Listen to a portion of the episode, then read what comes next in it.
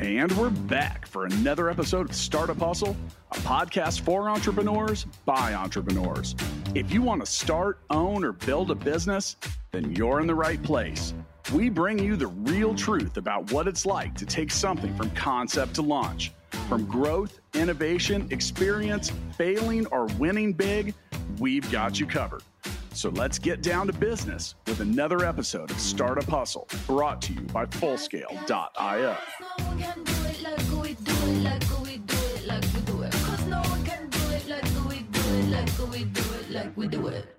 And we're back, back for another episode of Startup Hustle. Matt DeCourcy here to have another conversation I'm hoping helps your business grow. A good business solves problems. A good idea solves problems. A great startup really solves problems, but how do you go about doing that? That's the question that all business owners, startups, and entrepreneurs have been answering, hopefully effectively, since the history of problems. Someone has figured out a way to monetize them. And that's what we're going to talk about, solving problems using cutting-edge technology. I like talking about this stuff. Before we get into it and before I introduce today's subject matter expert, I do want to remind you that today's episode of Startup Hustle is brought to you by full scale dot i o, helping you build a software team quickly and affordably. Now, while you're checking out FullScale, I also want you to go over to YouTube and check out Startup Hustle T V. That's right. We launched our own T V show. It's a show about startups, and the show is a startup. So come watch us try and figure all of that out. With me today, I've got Rohan Gupta, and his company is on Startup Hustle's list of top Chicago startups. He is the C E O, and I'm assuming the founder, of Quillbot. Rohan, welcome to the show. Thanks for having me, Matt. I appreciate it. And I like to say that no one tells the story of a company and the problem they solve more than the C E O and founder himself. So why don't you give us a little bit of backstory about you and tell us what problem you're solving over at Quillbot? Yeah. Uh, you know, we have a very cliche story here, but uh, founded Quillbot with my uh, good friend back in college. Uh, I was doing my master's in computer science at U I U C. He was uh, in the process of dropping out of computer science at U I U C. Uh, figured out a hack to basically rewrite sentences, and um, uh, figured out that the you know broader market, no one's really doing anything like that. And so uh, scraped together, you know, like a Google Translate style M V P in literally a week. Uh, posted on Reddit and just just took out took off. The first uh, first Reddit post got over a thousand upvotes, and um, you know a couple years later we had uh, over a million monthly active users. Went out, raised venture capital. Now we have over four four and a half million monthly active users, and basically what we're building is a A I writing platform. So uh, leveraging cutting edge A I to basically automate and augment as much of the writing process as we can. So, I, and I, I mentioned this off the air, but for those of you listening, Quillbot was uh, after we do our top uh, top city and we talk about their startups, we talk about which one we like the most. And Quillbot was my choice. Why? Oh, first off, there's a link in the show notes for Quillbot. So what is a quill? It's a feather, and you use it for writing. Q U I L L B O T dot com. Uh, check it out. It's cool stuff, but I like it because I've written three books, man. And I, I am a, I am a pr- practitioner of the written and spoken word. And I have a big appreciation for anything that makes that easier, if, whether it's Grammarly or Quillbot or the little red squiggles that tell you you're about to look like an idiot with whatever you're writing. So um, I think that you may have downplayed the tech here because this is an A I-based tool. And we're solving problems with, with complex and high tech. So let's talk a little bit about that. Like, I mean, w- well, first off, what's a- how does where does the A I component come into this? Like, what does that even mean? And please speak to us as if we're small children or maybe like a Labrador retriever or something, so we can understand it. Yeah, yeah. So um, the A I behind our technology or our website is basically uh, able to actually understand the meaning of of your sentences and rewrite the sentences um, with that understanding. So it can actually interpret metaphors. You know, it can interpret uh, idioms, things like that, in ways that, you know, traditional grammar correction technology just simply can't do. Uh, and we, on our roadmap, have the uh, have products that can actually generate language for you, uh, based off of, you know, your prior uh, prior sentences, et cetera. So think about it like Gmail autocomplete on steroids. You know, uh, we have technology that can go and help you conduct research, help you summarize research, uh, so we can actually generate, you know, like a paragraph uh, for a full three, four page article that you throw into our uh, website. And so uh, in order for the technology to do this, it actually needs a very good understanding of the world. You know, so it needs to understand like the differences between colors, for example. It needs to understand uh, that, you know, an elephant is bigger than a suitcase uh, because there's so so many nuances in your language, and that real world understanding helps inform the A I on how best to communicate those concepts. Um, and so our A I model has, you know, read vast amounts of the internet, including all of Wikipedia and a lot of news and things like that. So it actually has uh, a, an understanding of real world events as well.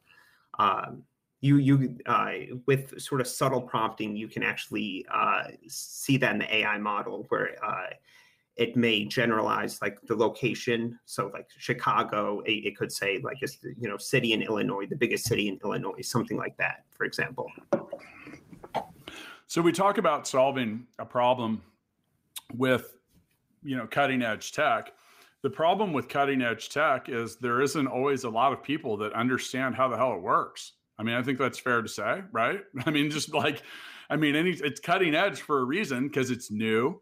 And with that, wild experimentation sometimes occurs. Uh, by the way, Quillbot sounds quite worldly. I think if you went to any dinner party with Quillbot, you would be able to have a, a very informed conversation. And imagine reading all of Wikipedia. I was actually watching a show on the History Channel where that was one of the things they uploaded to something they dropped on the moon to like ensure that the, the future of, of his, history was recorded. And they said, yeah, and it had all of Wikipedia in it. It's kind of a lot.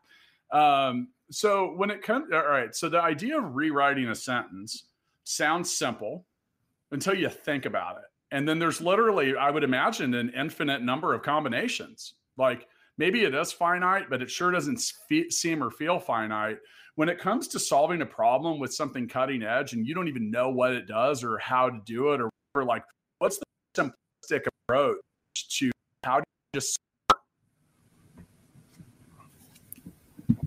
Sorry, could you repeat that? It cut out. It, oh, so how do you start? Like when it, because, you know, you look at a problem and you're using cutting edge tech. Mm-hmm. Now, I mean, the, the square one can't be, it, maybe it is, oh, well, we'll just have it read Wikipedia. But yeah. like, I mean, where, where do you begin? Yeah. Um, uh, this was actually very interesting because uh, A I has been going through sort of paradigm shift after paradigm shift, and it's becoming increasingly more advanced. Um, you know, when we started, we had, you know, formal training, and uh, we were all computers, you know, software engineers, computer science majors. I was doing my master's, um, and we took, you know, A I N L P classes, but uh, we just learned on the internet, really, and and we played around and experimented, and we had a user base uh, that we could just constantly iterate with. So we would deploy new A I models and get user feedback, and just constantly iterate from there. But it's becoming increasingly accessible. Uh, so the big cloud providers like Google, uh, and then they actually built this uh, software software layer that made uh, training A I models very easy. So um, there's like uh, software packages like uh, PyTorch and TensorFlow uh, that just make training A I models far more accessible to, you know, college students, et cetera. Um, you know, we were really working on technology that uh, very few people were, and and uh, it, it's just because we were able to stand on the shoulder of giants, really, you know, Google and Facebook, basically. I, I often say, what's easier, climbing the mountain alone or asking those on top to pull you up? Yeah. Um, and that's, that's the key, because you're not going to, as a startup, especially, you're not going to outclass Google. I mean, come on, you know, like someone else is doing these things out there. So, so basically you Googled it. Yeah. and, and began to figure it out, which I've learned, I think, everything that I know that's useful off of Google. Um, I mean, how to be an entrepreneur, how to build a business, how to do shit every single day. Google it, people. It's a golden world of information. So, so when it comes to like A I, and I think that people, uh, people grow, really misunderstand like what it is on the most simplistic in the most simplistic way. How do you begin to know if A I is even something that can solve your problem or if it's a good fit? Um, if there's like a pattern to, to what you're trying to solve, um, you know, I'm, I'm sort of in the bucket of thinking that A I can solve most problems, you know, at this point, uh, if it's entirely, Maybe, yeah, sure. Yeah. If it's entirely digital, I think A I is uh, pretty compelling. Um, uh, you know, you, you s- see things start to break down a bit when you need like a robotics layer attached to it. But, you know, even with self-driving cars and things like that, um, I think A I is going to go through uh, sort of uh, an evolution in the next three to five years where we'll start to see it do just phenomenal things that people thought were impossible earlier. Um, and yeah, I, I, I think it, um, best way to describe it is pattern recognition. Sure. And, you know, when you're reading all of Wikipedia, I'm sure that, that that's, I mean, that's the thing when it comes to A I and, and all that is the, its ability. Well, I have a list of some of the advantages of A I. Well, it's available twenty-four seven. It can process more information. Well, at least it, it can, it can account for more of it than a human brain, and it can run a gazillion scenarios enough times that it's like, oh, okay, so that will work. Where you're kind of, you know, I looked at, uh, you know, I've been watching, I don't know, I'm fascinated with space and science. And you look at like in the sixties, they're like using a slide rule at NASA, you know, at NASA, you know, it, down in Houston. They're like, hang on, let me do the calculation. And then, you know, you have A I predicting planetary alignments and just doing all kinds of crazy stuff. Uh, when it comes to the advantages of solving problems, the pattern recognition is one thing. What are some other common uses of A I for solving real world problems? Um, you know, I, I think like recently DeepMind uh, effectively solved protein folding, which is going to completely change medicine uh, using A I. And I, I, I think what that- is that? So protein folding is is the ability to uh, predict the structure of, of a protein based off of its amino acids. It's basically um, uh, earlier was thought to be intractable computationally, um, but uh, it's it's actually uh, will completely change medicine in the next five to ten years. It'll make uh, pharmaceuticals far easier to uh, research and develop. Uh, basically leading to like an era of precision medicine, you know, um, decreasing the cost, increasing the accessibility, things like that. Um, you know, I think computer vision and like self-driving cars, a lot of that stuff is going to be uh, phenomenal. But, you know, where we really play is natural language processing, and, and the models that we're seeing right now are uh, kind of scary, but very exciting at the same time. Uh, so, you know, we're seeing models that can uh, just generate a full article uh, that can answer any question that you give it based off of just what it's read on the internet. Um, you know, I, I think like, for example, translation has been sort of a precursor here. And uh, I, I, I think A I is basically going to remove a lot of the language barriers that we've historically faced. Um, We're seeing applications such as, uh, you know, in in uh, the era of Zoom calls being the norm, uh, A Is that can take notes, you know, on that Zoom call, and sort of just like a layer of cognition in your day-to-day interactions with someone, and having like a virtual assistant there to take notes, follow up on emails, things like that. Um, I think we'll start to see a lot of that in the next two years. So when it comes to Quillbot, and once again, if you're listening, go check it out. It's pretty cool. You can right there on the homepage kind of mess around with it and, and see what it spits out. And uh, so when it comes to creating content and writing, well, that's a challenge because, you know, a, over the years, as I've watched this kind of platform and these things develop, oh man, a couple of years ago, like you couldn't, you, well, it was difficult to, maybe even early in Quillbot's phase, you put it in, you're like, ugh. You know, it was close, but it was it was like, ah. And if you have to spend a bunch of time editing, then it kind of you, be, you well, you begin it, it begins to depreciate the value of the efficiency it's attempting to provide. So with yeah. a million users, I would imagine that th- that's more data sets and more stuff to analyze and look at. But how do you train it to know if it's right or wrong? Um. So uh, we actually use our users to basically evaluate the models for us. And so, uh, you know, they're our testers, basically. So we'll roll out a new A I model. And if we notice higher engagement, higher uh, basically acceptance of, of the outputs, we know we've done a better job. Um, but, you know, I, I think... Uh, A lot of the innovation we've seen have come in just major leaps where we've just seen models that are uh, more cognitively superior to the prior models, right? They they start to have a better real world understanding. They start to become more fluent, uh, more clever, you know, and, and uh, we can just see that after, uh, you know, training the model and, and playing with it a little bit. And then, you know, we know it'll do well when we roll it out to production. So. so that is, it is largely user-based feedback of saying, yes, this is good. No, it's not. Yeah, exactly.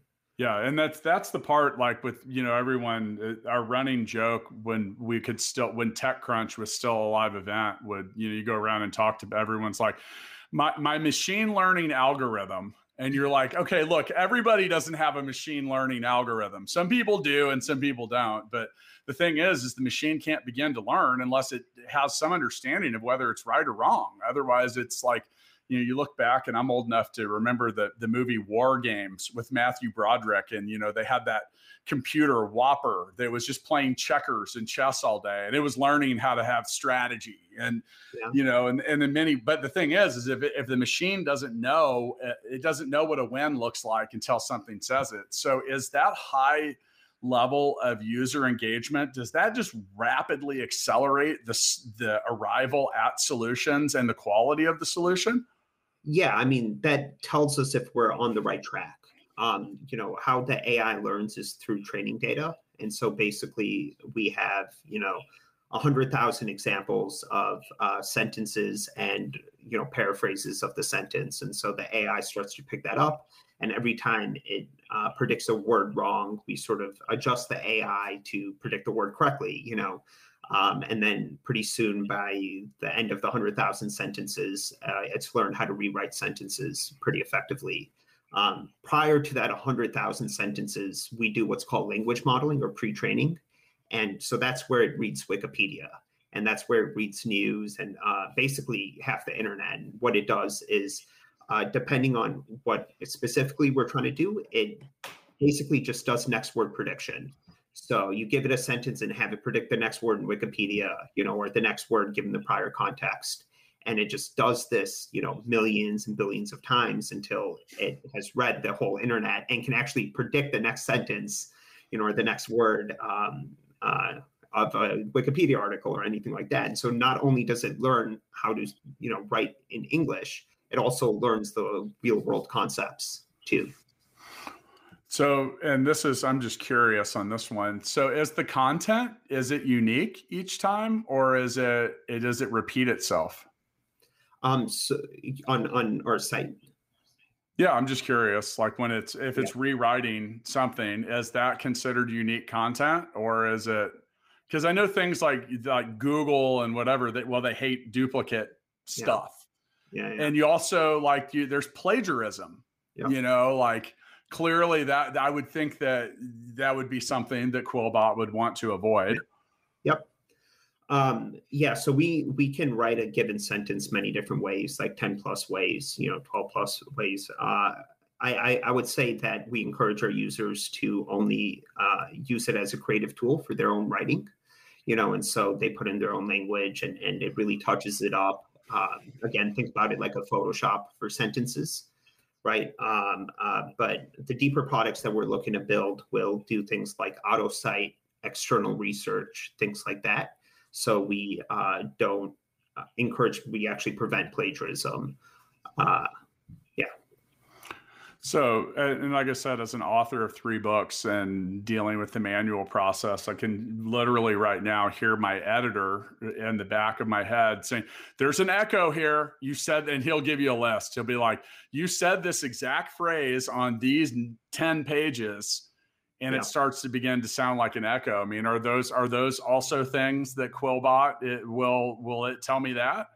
Yeah. Um, so our deeper product that we're looking to build uh, will certainly do things like that. It can show you how formal each sentence is relative to one another. So if you're, you know, one sentence is kind of off from the normal voice of your written work, it can identify that and actually provide a rewrite for that, so it matches the voice of the rest of your uh, paper, or your book, or whatever you're writing. Um, so yeah, that, which, that's which is hard to do. Which is hard to do as a writer, because when you start getting other people's hands in it, editors and whatever, it can things can sound out of place. All right, so once again, today's episode of Startup Hustle is brought to you by Fullscale dot i o.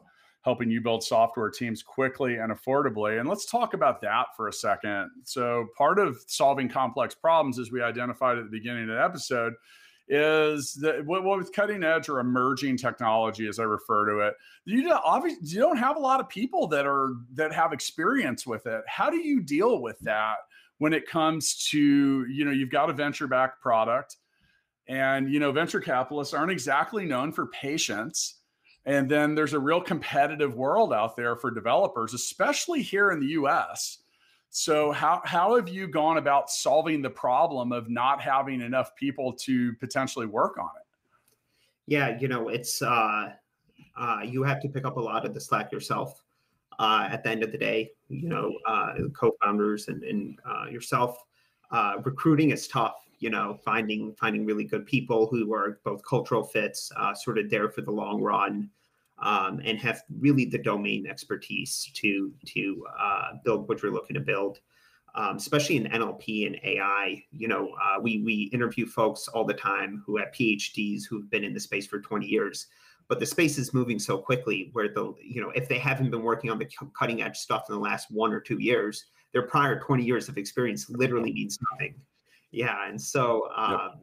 uh, the talent pool really is only folks at Google, Facebook, you know, uh, OpenAI, places like that, and and those uh, companies have a death grip, you know, on on, yeah, on that. Well, so yeah, it's because it's hard to do it. Yeah.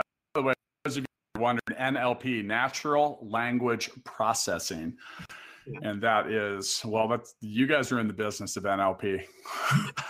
I mean, kind of through and through, right? So, yeah. Okay. So as a startup, how do you, what's your path to revenue here? Like, how do you monetize this product? How do you have revenue?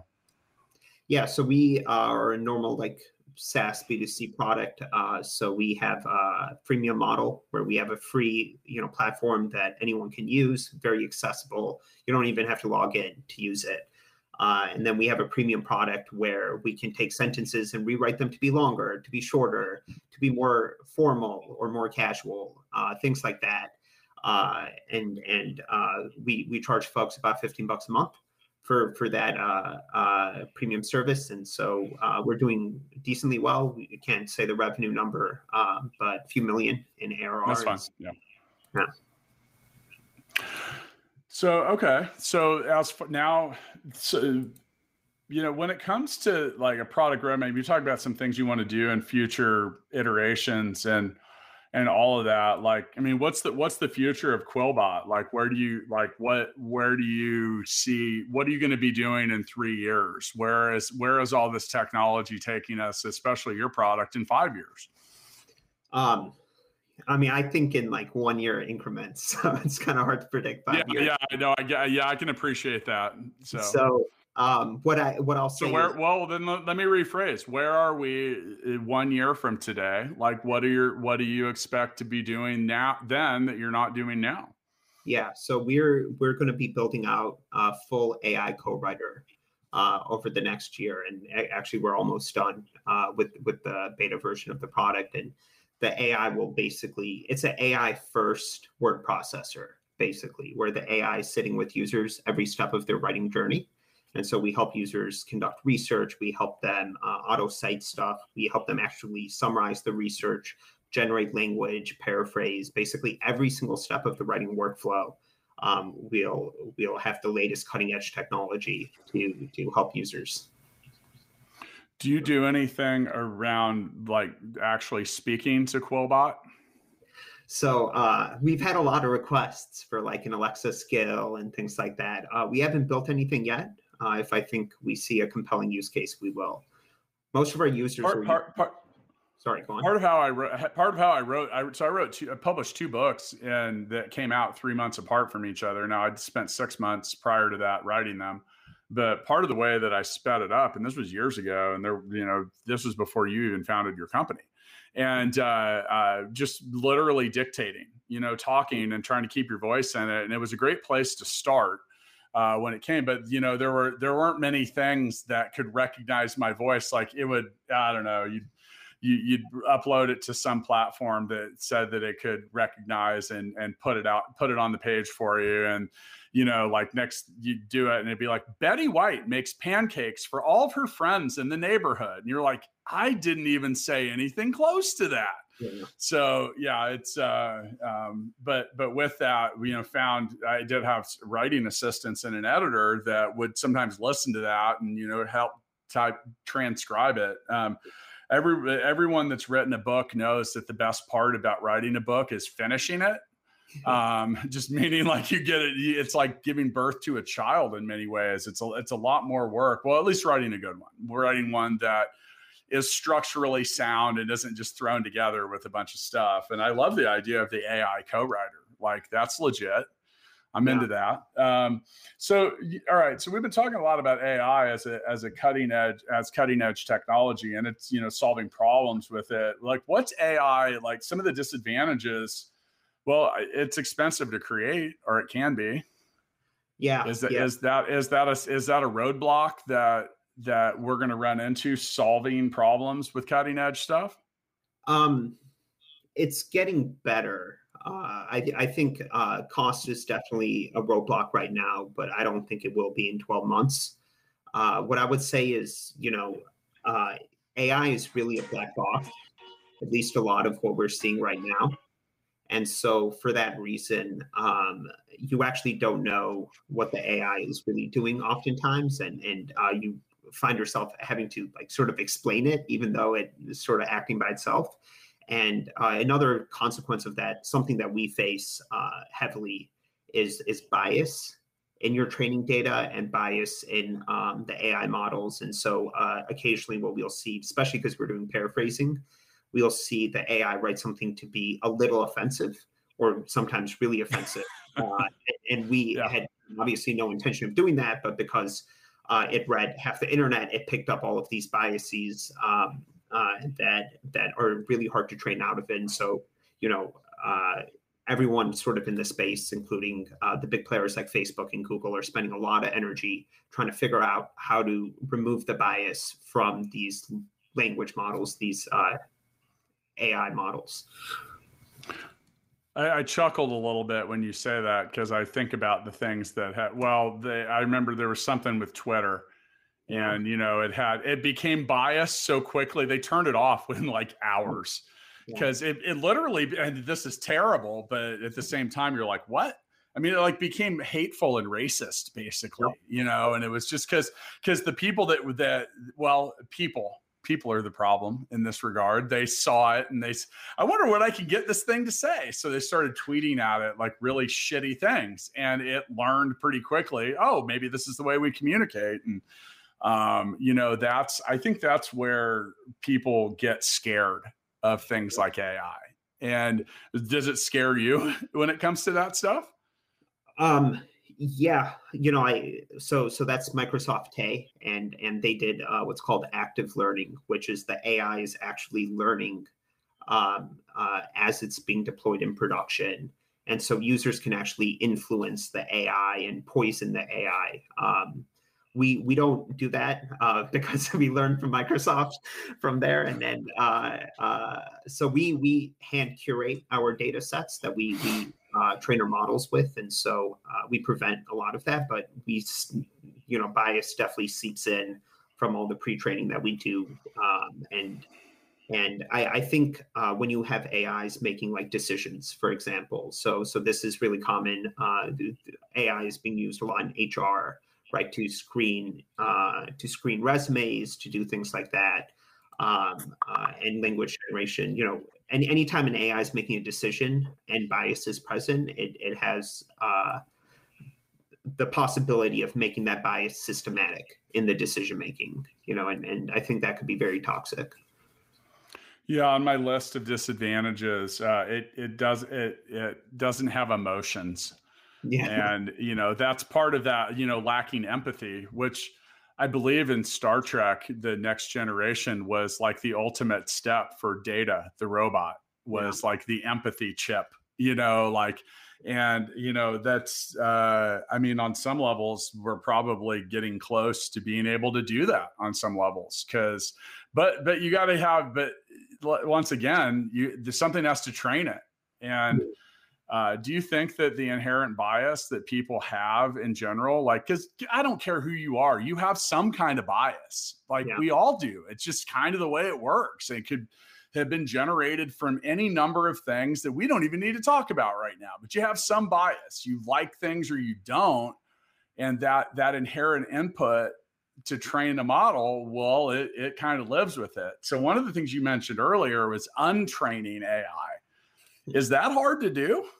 Yeah, that's very hard to do uh, because, you know, you can you can get the like most egregious examples of of um, of, of bi- bias, but but the whole point of these A I models is they can kind of generalize, you know, and they can uh, address novel situations, things like that. And so, getting full coverage there is uh, pretty it's pretty hard. And then, you know, all what what's sort of considered offensive evolves over time.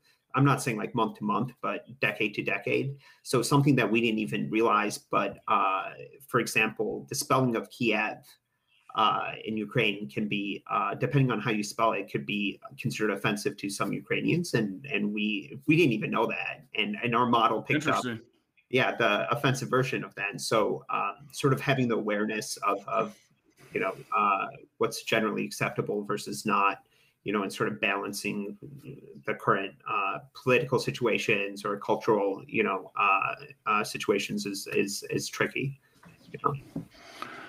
So when it comes to solving problems, that th- then t- t- technically it, on many levels, A I is giving you suggestions.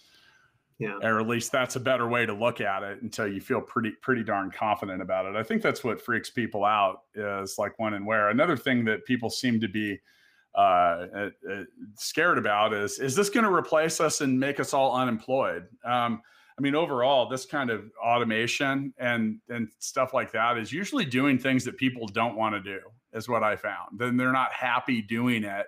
Any type of automation is, is just, just, doing literally that. It's automating a repetitive task that makes your back or your mind or your psych or your general psyche kind of hurt, you know? So what, what are your thoughts on that? Is like, are, are, do you think that A I and the, and emerging technology simply just take the place of things that people didn't want to do anyway? Or is it a real threat to, to people's employment?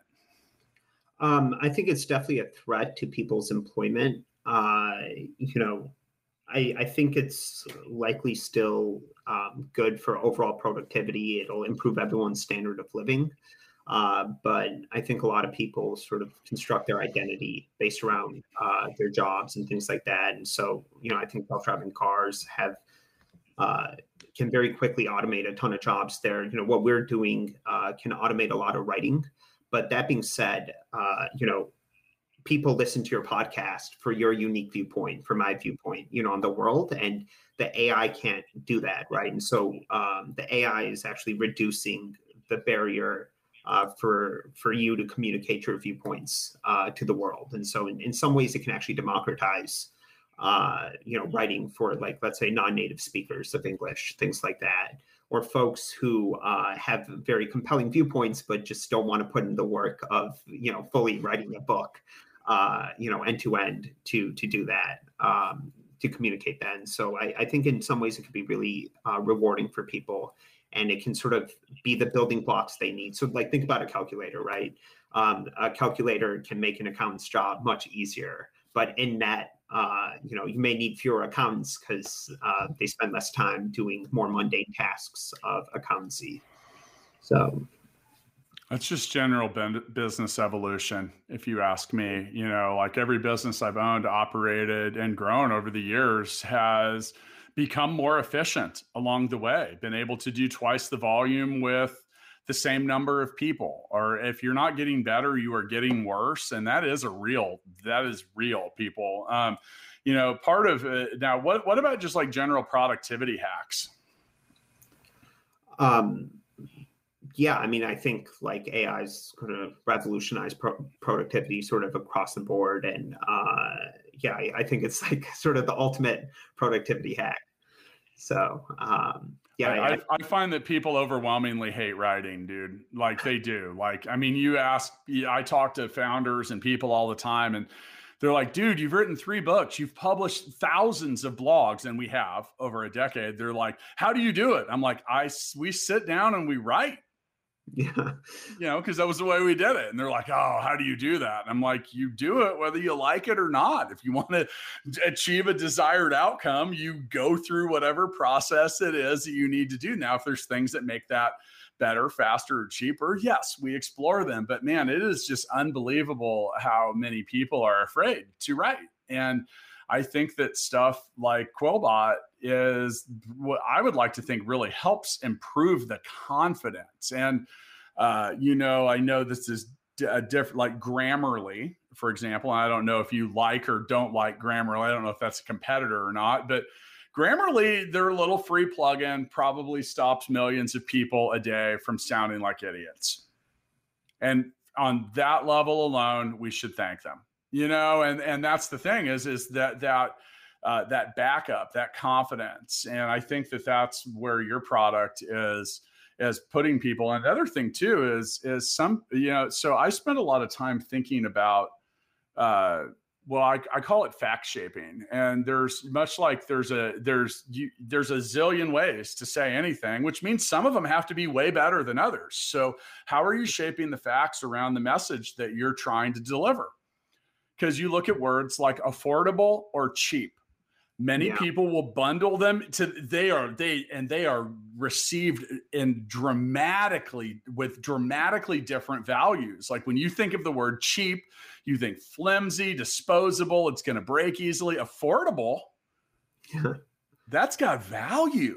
So, yeah. you know, some of that is people just don't inherently understand that. And I think that, I don't know, maybe they're not I don't, I really don't know how to explain the why around that, but at the same time, so, so with Quillbot, is there any, do you begin to look at things like what I referred to as fact shaping? Like some of these words are way more effective than others? So uh, there's two parts to this. One is like fully understanding the context and what the user is trying to convey. And that that's uh, kind of hard to do sometimes, but we try to do our best, and that's getting better and better over time. But sometimes the A I has to infer that uh, and, and make sort of an educated guess uh, based on what the user is trying to say and how well it'll be received. And the second half is making sure, you know, all, all those subtleties of English language are properly trained into the model. And so we have Um, we have linguists and a whole team that reviews each, uh, you know, training pair to make sure that, you know, that subtlety is is properly communicated to the model, uh, so it can pick that up. And then and then these A I models are so, you know, large and smart that uh, they can sort of generalize those ten thousand examples up and actually do it very well uh, at scale. Um, Yeah, and and uh, you, you were s- sort of talking about another thing which uh, we we spend a lot of time thinking about, which is uh, called linguistic style transfer. So, like for example, taking a casual sentence and making it more formal. You can do it. You can take a normal sentence and make it like Shakespearean, for example.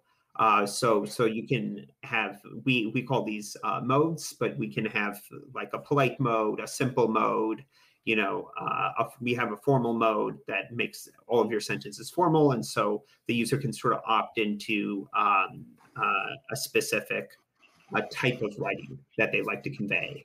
And uh, I, I think that resolves a lot of the problems you're talking about too. And and that that's actually what I'm talking about, like that confidence to like, how do I sound a little smarter here? All right, Rohan, let's get the listeners really fired up because this is probably what we'll get a bunch of comments for. Does Quillbot support or deny support of the Oxford comma? Oh, uh, I think not the, I'm actually not the right person because we have like linguists in house who who eat like fake right now. Like, oh no, I can't believe you said that. You don't even need to answer that, man. I just like I just think it's fun. Every now and then when I want to get people stirred up on Facebook, I'll just let them know that I'm a firm supporter of using the Oxford comma for reasons that are solely based around other people getting pissed off uh, about my support of it. So like I could really give a shit either way, but yeah, it's amazing the stuff that people decide to get excited about and, and defend vehemently. Um, but the and does the same thing as the comma. I know, but Vampire Weekend wrote a song about the Oxford comma. So it, I didn't even know what it was until that damn song came out. All right. So Once again, once again, with me today, Rohan Gupta, the C E O and founder of Quillbot, Q U I L L bot dot com. Link in the show notes. Go check it out. Like, it's going to make you smarter. It's going to make you at least sound smarter, and that I'll verify. So I end my episodes with uh, of Startup Hustle. I say my episodes because I'm not the only host. Make sure to tune in on Tuesdays where you can learn a lot about e-commerce and Amazon from Andrew Morgans. Tune in on Thursdays with Innovate, her founder, Lauren Conaway. And she talks about a lot of lot of stuff too. I can't even put that, put her shows in a box because they she addresses so many different matters. If you haven't had enough of Startup Hustle by then, make sure to come visit and see what we're doing on Startup Hustle T V. We're figuring it out, people. We're figuring it out. How to and don't Rohan, don't ever start your own T V show. It's a bad idea. It's a lot of work. It's not a bad idea. It's just a lot of work. So, you know, as we round out an episode of Startup Hustle that's brought to you by full scale dot io, what advice, like, what do you want to say to the founders of the world on the way out? Maybe we should ask Quillbot and let it formulate an answer. But what do you what do you want to say to, like, what's the advice you can give uh, on the subject of solving problems with cutting edge stuff? Uh, you don't need to be brilliant to do it. You just need to be like clever and creative. I think I think the applications of cutting edge tech, you know, all the building blocks are there. So just creatively applying them is is uh, all it really takes. I I love that. Um, I would rather be clever than anything else. I think as an entrepreneur, being clever is way more valuable than being smart. Like, because clever is is well, it just it there. Trust me, you look at you look at the people that have done the best as entrepreneurs and founders, and they do clever things. Yeah, they're smart too, but clever is is a is a different level of utility overall. I think that, you know, and, and my freestyle on the way out. I mean, first off, there's that. Uh, also, you know, Google it, Google it, people. Like there is like there's never been more everything out there for free than right now. And that, and tomorrow there'll be more out there than there was today. And you can, I mean, man, I have learned how to do the craziest stuff on Google, figuring out that it's even possible. You get to pursue other things. It doesn't mean that you always find your answer right there in the search results, but it'll give you ideas. It'll help you find clever solutions. It'll guide you to the people and whatever it is that might be out there. Uh, I mean, it's, and, and you know what, if it's not on, if it's not on Google, then go over to YouTube. Also yeah. Owned by Google, and maybe someone else is doing it there. It's just a, I mean, it's, it's out there. It's just a matter of where you're going to look for it. And you don't need Quillbot for that. You do not need Quillbot to read all of Google to help you find an answer. But I do hope you go sign up for it. It's cool, man. I like it. I, I like what you're building. I like what you've built. So keep building it, man. I'll catch up with you down the road. Appreciate it. Thanks, Matt. Startup Hustle's brought to you by Fullscale dot io, helping you build a software team quickly and affordably. Make sure you reach down and hit that subscribe button, then come find us on Instagram. See you next time.